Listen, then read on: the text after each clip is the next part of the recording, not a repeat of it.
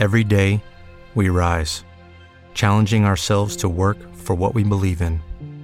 At U.S. Border Patrol, protecting our borders is more than a job, it's a calling. Agents answer the call, working together to keep our country and communities safe. If you're ready for a new mission, join U.S. Border Patrol and go beyond. Learn more at cbp.gov/careers. ¿Por qué está tan oscuro? Al principio, siempre está oscuro. Bienvenidas a Planeta Invierno, un programa que dije evoluciona.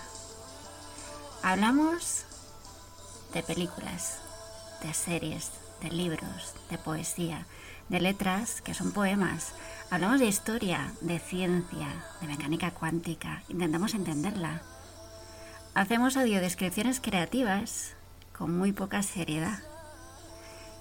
Y sobre todo, reivindicamos a las mujeres relevantes de la historia, aquellas que los libros han borrado. Un programa creado por Lane BCN.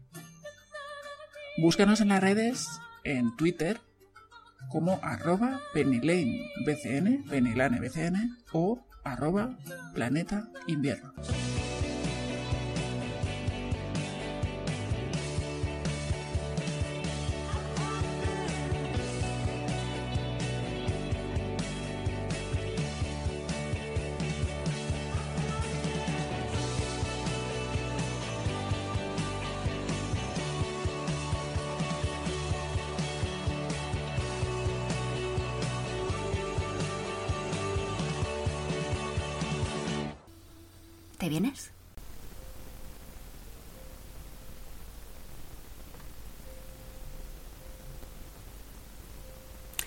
General Antonio Escobar, que nació en Ceuta en 1879, murió en el castillo de Montjuic de Barcelona con un crucifijo en la mano y mandando a su propio pelotón de ejecución un amanecer de febrero de 1940.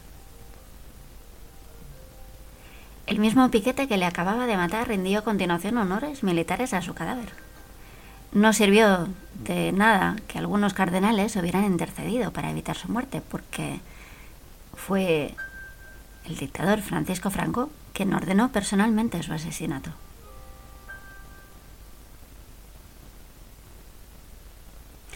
Tal y como nos recuerdan Marta Ariste Modul y Paul Pareja, la historia de este hombre, conservador y católico, contiene todas las contradicciones en las que se vio inmersa una parte de la ciudadanía de España durante la Guerra Civil, porque era hijo, hermano y padre de militares, era de derechas y aún así luchó en el bando republicano durante toda la contienda. Es más, tuvo un papel clave para apagar el levantamiento fascista en Barcelona durante las primeras horas de la contienda. Fue herido tanto por las balas fascistas en Madrid como por los anarquistas en Barcelona. Ambos bandos relevan de él, los golpistas por haberse mantenido fiel a la República y la extrema izquierda pues por tener a un hijo luchando en el bando sublevado y, por ser un hombre de misa. El gobierno homenajeó el pasado miércoles a este general republicano en el cementerio de Montjuïc de Barcelona. Al acto acudieron familiares, el delegado del Gobierno de Cataluña, Carlos Prieto, el secretario de Estado de Memoria Democrática, Fernando Martínez, la directora de la Guardia Civil, Mercedes González. Y ha sido la primera vez que el Gobierno ha reconocido a este militar ceutí en un acto al que han acudido también numerosos agentes de la Benemérita. Una hilera de guardias civiles recorría cuesta arriba el acceso de San Luis de- del cementerio de Montjuic. Al final se encontraba el nicho número 8179, el de Antonio Escobar Puerta.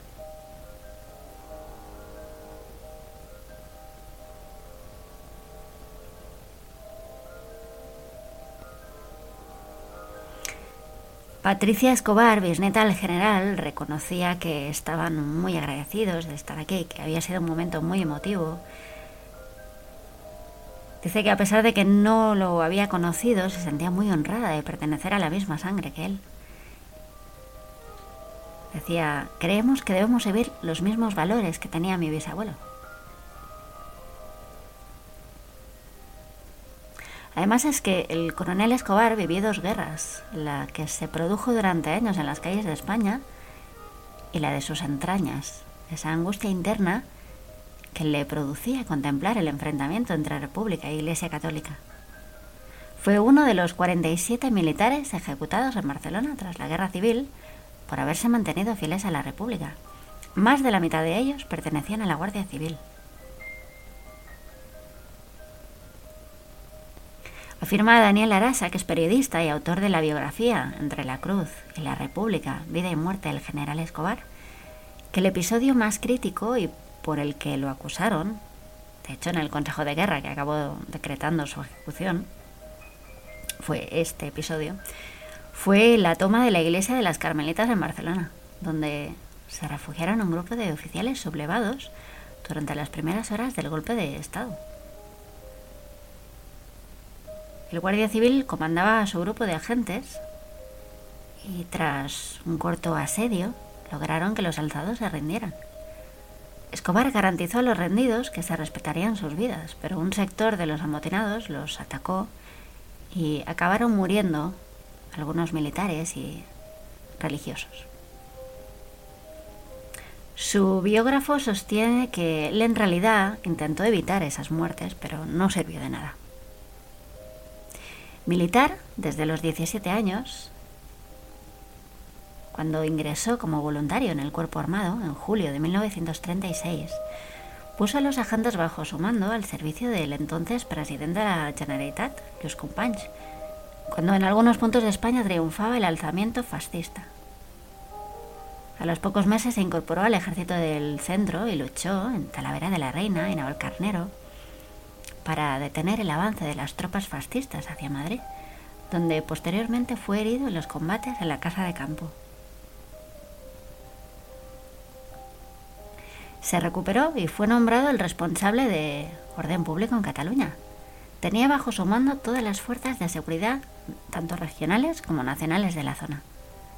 Fue de nuevo herido gravemente durante los llamados Hechos de Mayo de 1937, cuando en Barcelona se enfrentaron los anarcosindicalistas de la CNT y ¡pum! con la Generalitat y el PSUC. Entonces el presidente Azaña lo autorizó a peregrinar hasta el santuario de la Virgen de Lourdes, en Francia, en un hecho que contribuyó aún más a generar suspicacias entre sus compañeros en el bando republicano.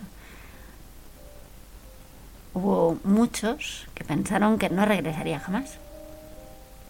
Pero contra todo pronóstico volvió a España y fue destinado al ejército de Levante. Ahí participó en la batalla de Brunete y en varios combates en la zona de Teruel.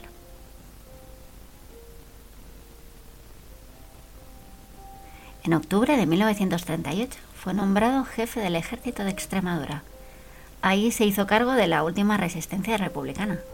Se acabó rindiendo ante el general franquista Juan Yahue, conocido como el carnicero de Badajoz, en Ciudad Real a finales de marzo de 1939. Fue el último general republicano que se rindió ante el fascismo.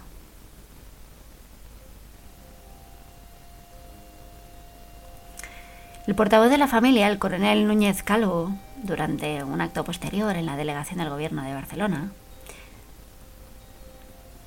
declaró que ha sido un camino muy largo, muy triste y muy incomprendido, el que la familia del general Escobar ha recorrido desde aquel trágico 8 de febrero de 1940, fecha en la que un pelotón de fusilamiento de guardias civiles cumplimentó una injusta sentencia de condena a la pena de muerte. Para su biógrafo, Escobar representa tanto la fidelidad como la reconciliación con la memoria histórica, porque aunque podía perfectamente haber huido del país, no quiso y se mantuvo fiel a sus principios.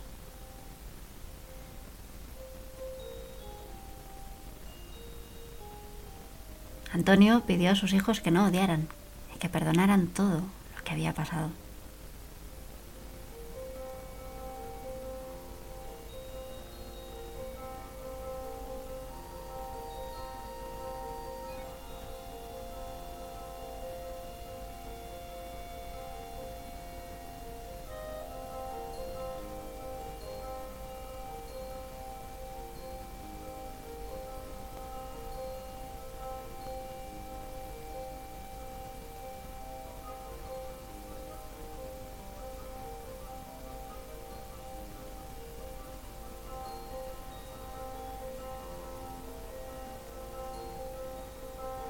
Nos hablaban también en Mujeres Conciencia de Justine Sigmund, una partera que se inició en la obstetricia tras sufrir un prolapso uterino. Durante prácticamente toda la historia de la humanidad, parir ha sido un acto arriesgado. La presencia de una persona con conocimientos sanitarios especializados podía decantar la situación en favor de la vida de la madre o del hijo, una situación que muchas más veces de las que hoy consideraríamos aceptable se decantaba hacia el otro lado. Las parteras, las matronas han sido siempre personas muy valiosas, salvadoras de muchas vidas. Muchas nunca tuvieron una formación reglada. La mayoría eran mujeres humildes que no sabían ni escribir ni leer. Pero los conocimientos que tenían y con los que ayudaban a las mujeres durante los embarazos y los partos los adquirían pues con la práctica y se transmitían de boca en boca. En ocasiones el oficio pasaba de madres a hijas pero desde luego no tenían ni manuales ni libros que recogieran sus prácticas ni sus consejos. Justine Sigmund fue partera y no solo ayudó a venir al mundo a más de 6.000 niños durante todo el tiempo que practicó su disciplina, sino que además ella sí acabó escribiendo un libro. Su manual, Partera de la Corte, fue de hecho el primer texto médico en alemán escrito por una mujer Justin Sigmund nació un 26 de diciembre de 1636 en Rostock, Silesia, lo que hoy sería Polonia, pero entonces era parte de Silesia. Al cumplir 20 años sufrió un prolapso uterino, que es una patología en la que los músculos del abdomen pierden fuerza hasta el punto de no poder sostener el útero en su sitio y se va deslizando hacia abajo por la vagina. Es un problema doloroso que en aquella época podía confundirse con un embarazo. Y eso fue lo que le pasó a ella. Recibió una atención sanitaria deficiente, lo que al final la llevó a interesarse por la obstetricia y a estudiar esta rama de la atención sanitaria, en la que aunque la práctica tradicional había sido ejercida por las mujeres, los estudios formales, los perfiles más prestigiosos, como no, para variar, estaban ocupados por hombres. Se casó, pero nunca tuvo hijos y ella y su marido se apoyaron mutuamente en sus intereses profesionales.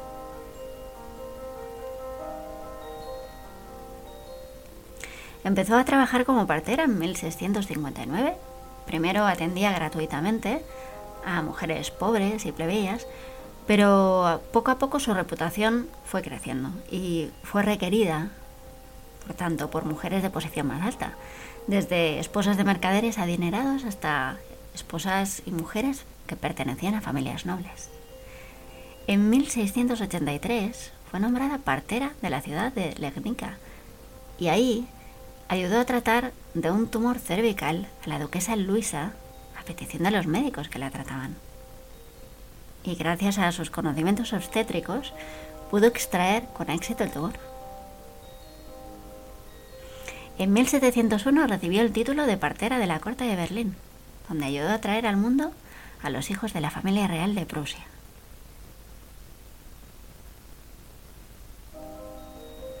Como resultado de su experiencia, su trabajo y con permiso real, en algunos textos se dice que por encargo de María II de Orange, Sigmund escribió Partera de la Corte, que como decimos era un manual para formar a otras parteras, escrito a modo de diálogo entre ella misma y una aprendiz llamada Cristina.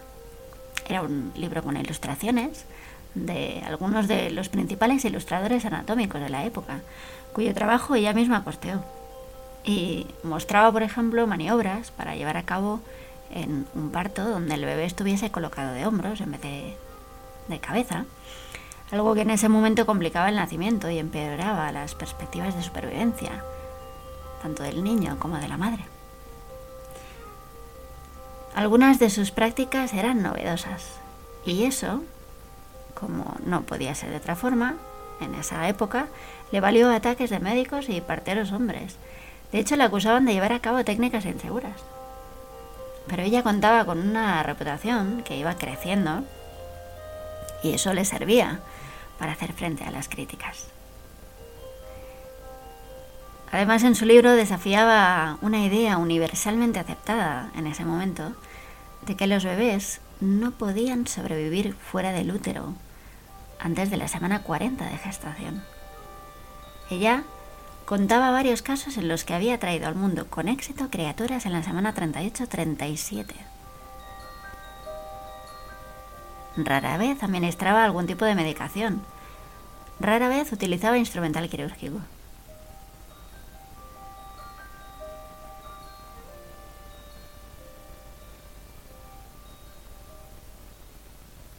Y como decimos, ayudó a nacer a casi 6.200 niños.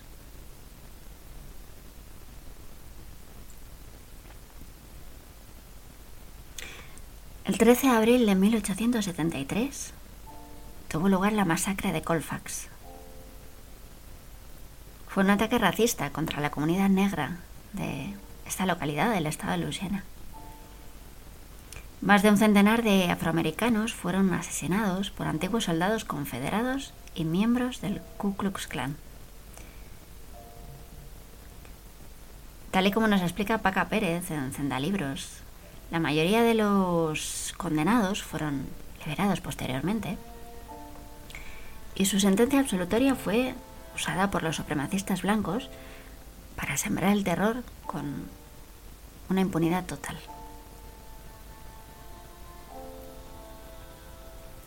Esta masacre fue nombrada durante muchos años como los disturbios de Colfax. Las discrepancias entre republicanos y demócratas por saber quiénes habían sido los ganadores de las elecciones fueron aprovechadas por los supremacistas blancos para llevar a cabo sus asesinatos. Los dos candidatos al gobierno de Luisiana se adjudicaron la victoria en medio de un ambiente de fraude masivo. Este proceso de enfrentamientos se produjo desde 1867, cuando los afroamericanos pudieron votar por primera vez, hasta 1976.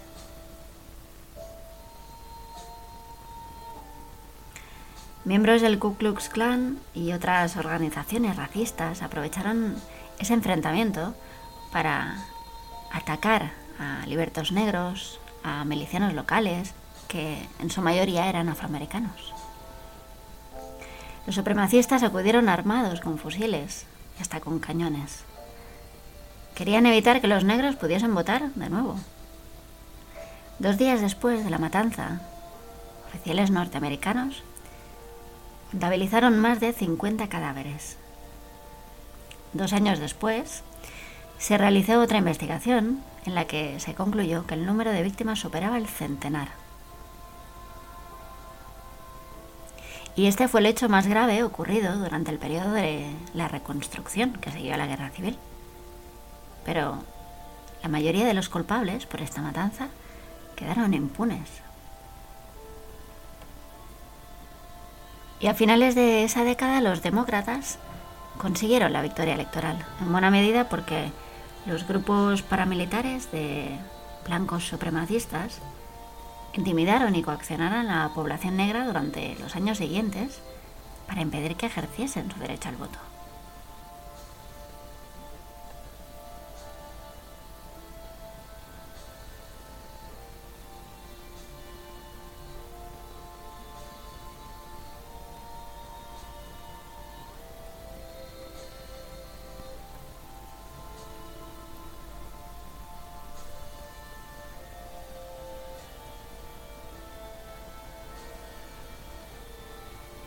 Y un poco de ciencia para animarnos. Detectan moléculas precursoras de vida a mil años luz de la Tierra. Han detectado aminoácidos precursores de vida en la nube de Perseo. Nos cuenta Jorge Garay en Wired que una investigación liderada por una científica del Instituto de Astrofísica de Canarias concluyó que dentro de la nube molecular de Perseo existe una presencia abundante de moléculas orgánicas complejas, que son precursores de la vida en la Tierra.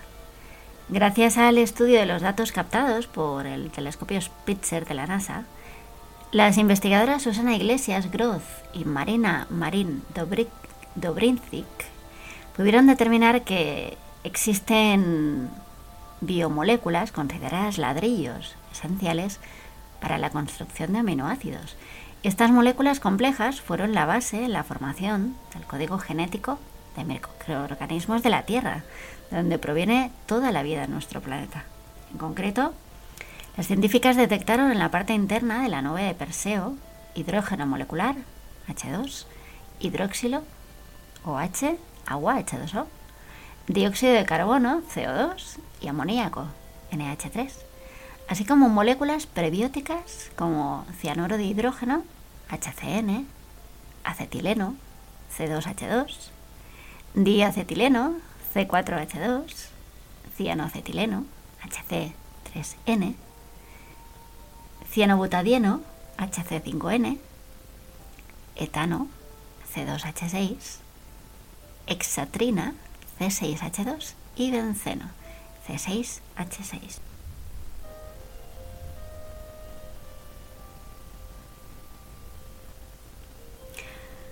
Seguro Iglesias Groth en el informe que estas moléculas clave podrían haber sido aportadas a los planetas nacientes en los discos protoplanetarios y podrían así facilitar en ellos el camino hacia las moléculas de la vida.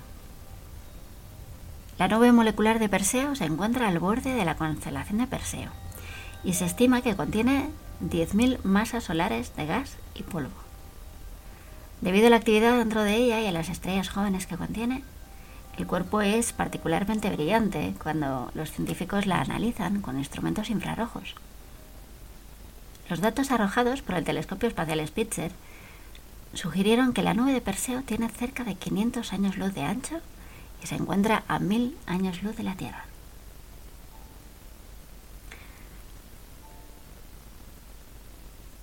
Afirman las científicas que el siguiente paso es utilizar las capacidades espectroscópicas avanzadas del telescopio espacial James Webb, así como su mejor resolución y sensibilidad para determinar la distribución espacial de las moléculas prebióticas y extender la búsqueda de aminoácidos en el gas cósmico.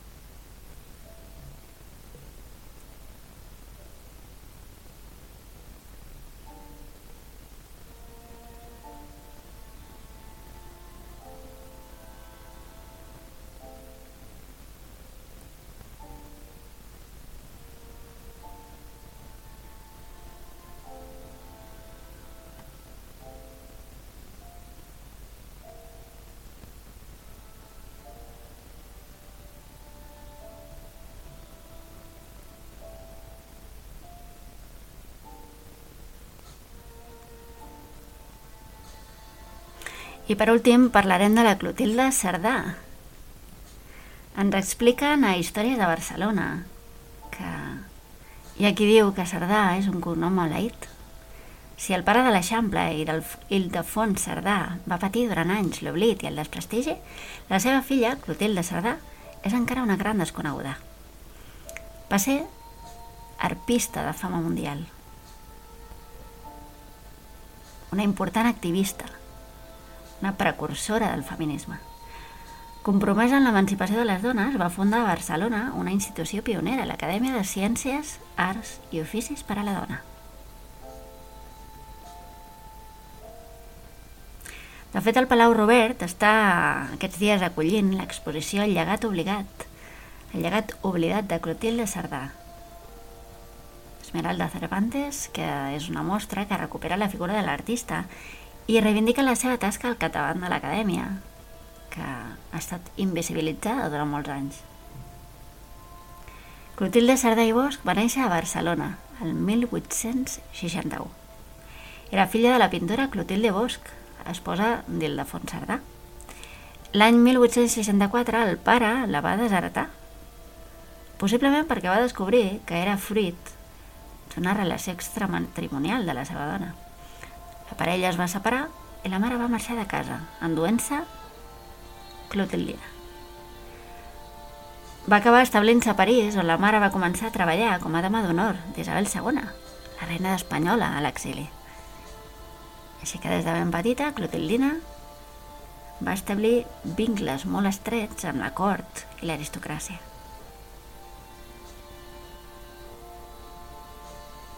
Sota la influència materna va començar els estudis musicals, convertint-se en una nena prodigi de l'arpa.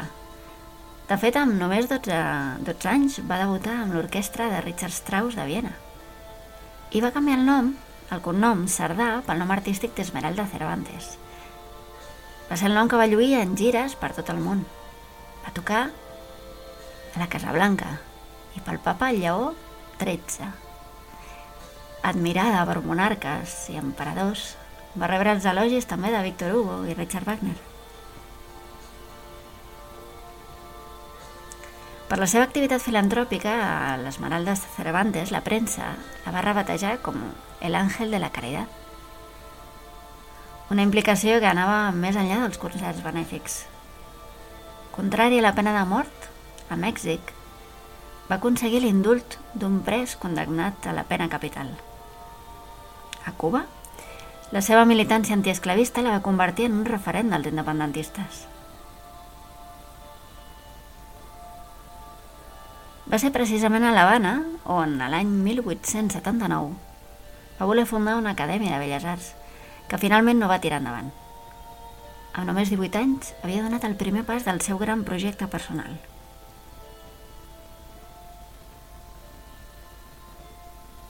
L'any 1883, la premsa es feia ressò que Esmeralda Cervantes volia obrir a Madrid una acadèmia artística-industrial per a l'ensenyança de la mujer. Finalment va ser a Barcelona, una ciutat més industrialitzada, on va fer realitat el seu projecte acadèmic per a dones. El 2 de maig de 1885 es va inaugurar l'Acadèmia de Ciències, Arts i Oficis per a la Dona. Ocupava el quart pis i les golfes de la, la desapareguda Casa Ignasi Serra, número 10 de la Rambla de Canaletes, fent cantonada amb la plaça Catalunya. Alguns autors la situen erròniament a l'actual número 10 del passeig, sense tenir en compte que al segle XIX cada tram de la Rambla tenia numeració pròpia.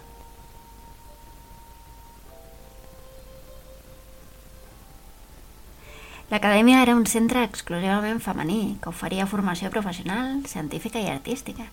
S'inspirava en institucions similars que Cerdà havia vist a d'altres països industrialitzats.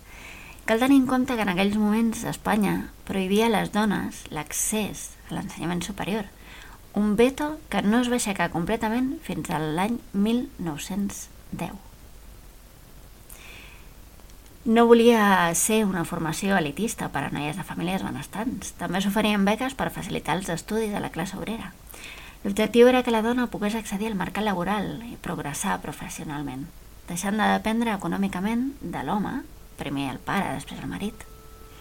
L'acadèmia era, en definitiva, un projecte pioner d'empoderament femení dirigit per dones i per a les dones. Clotilde Sardà dirigia la institució amb el suport d'altres dones pioneres, que van tenir un paper clau en el funcionament de l'acadèmia, entre elles Dolors Aleu, primera llicenciada en Medicina a l'Estat, que exercia com a professora d'higiene i medicina domèstica, hi havia també Josepa Massanés, que era poeta i defensora precoç dels drets de les dones, que impartia els estudis institutrius. I també estava l'escriptora Antònia Opiso, secretària de l'acadèmia. Al quadre de professors hi figuraven altres noms il·lustres, Frederic Soler Pitarra, Enric Granados, Joan Goula, Josep Masriera, Roset Novas o Gaspar Santinyón.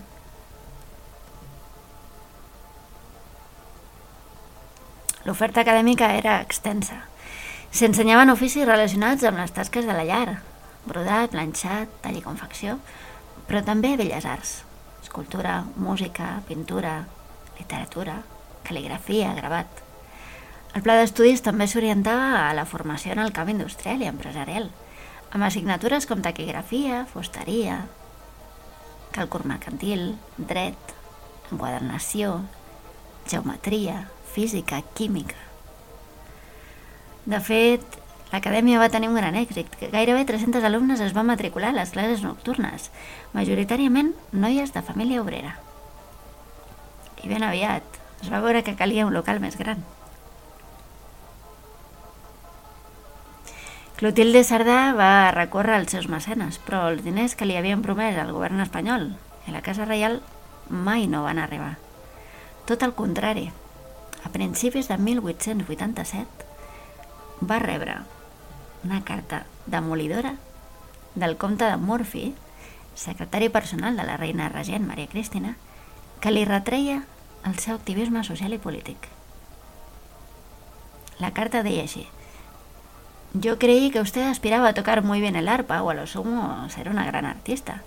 Pero un día aparece usted en Cuba como queriendo resolver por su influencia el problema de la esclavitud y presidiendo manifestaciones y juntas que nada tienen que ver con el arte.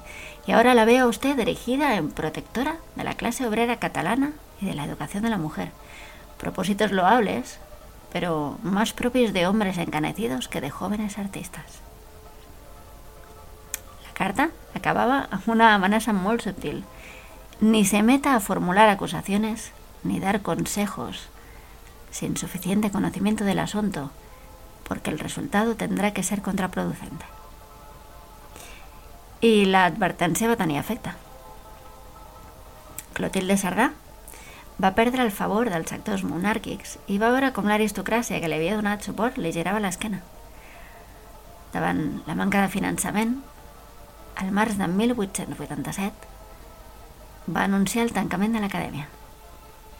En dos anys, el centre havia acumulat un dèficit de gairebé 13.000 pessetes que l'artista va pagar de la seva butxaca. Cerdà va quedar molt afectada pel tancament. A la pena de deixar les alumnes al carrer s'hi sumaven els deutes, els problemes de salut que havia anat acumulant. Així li va confessar Jacint Verdaguer en una carta escrita l'any 1888. Quants patiments vaig passar amb la fundació de l'acadèmia. Una obra grandiosa que havia de donar grans fruits, sobretot en un país en què la dona només se li ensenya coqueteria. L'arpista lamentava que totes les fúries de l'infern es van desencadenar contra meu, com si hagués fundat una escola de mals costums. Frustrada, arruïnada, va marxar a Monte Carlo amb la seva mare va seguir fent viatges arreu del món on va continuar amb l'activitat musical, docent i filantròpica. Finalment es va instal·lar a Tenerife, on va morir l'any 1926. Després de la seva mort, la seva figura va quedar silenciada, com altres dones. L'Ajuntament va començar a rescatar-la de l'oblit l'any 1999, quan li va dedicar uns jardins a l'interior de l'illa Marina Diputació Sardenya, Consell de Cent, hi ha una plaça amb el seu nom que la recorda únicament com a arpista.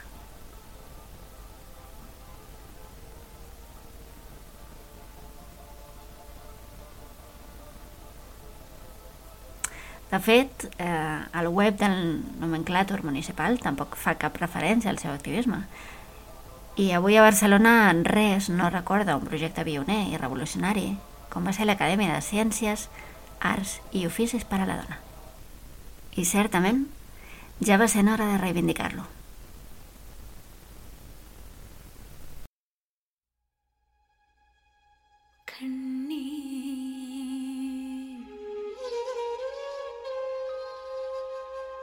கண்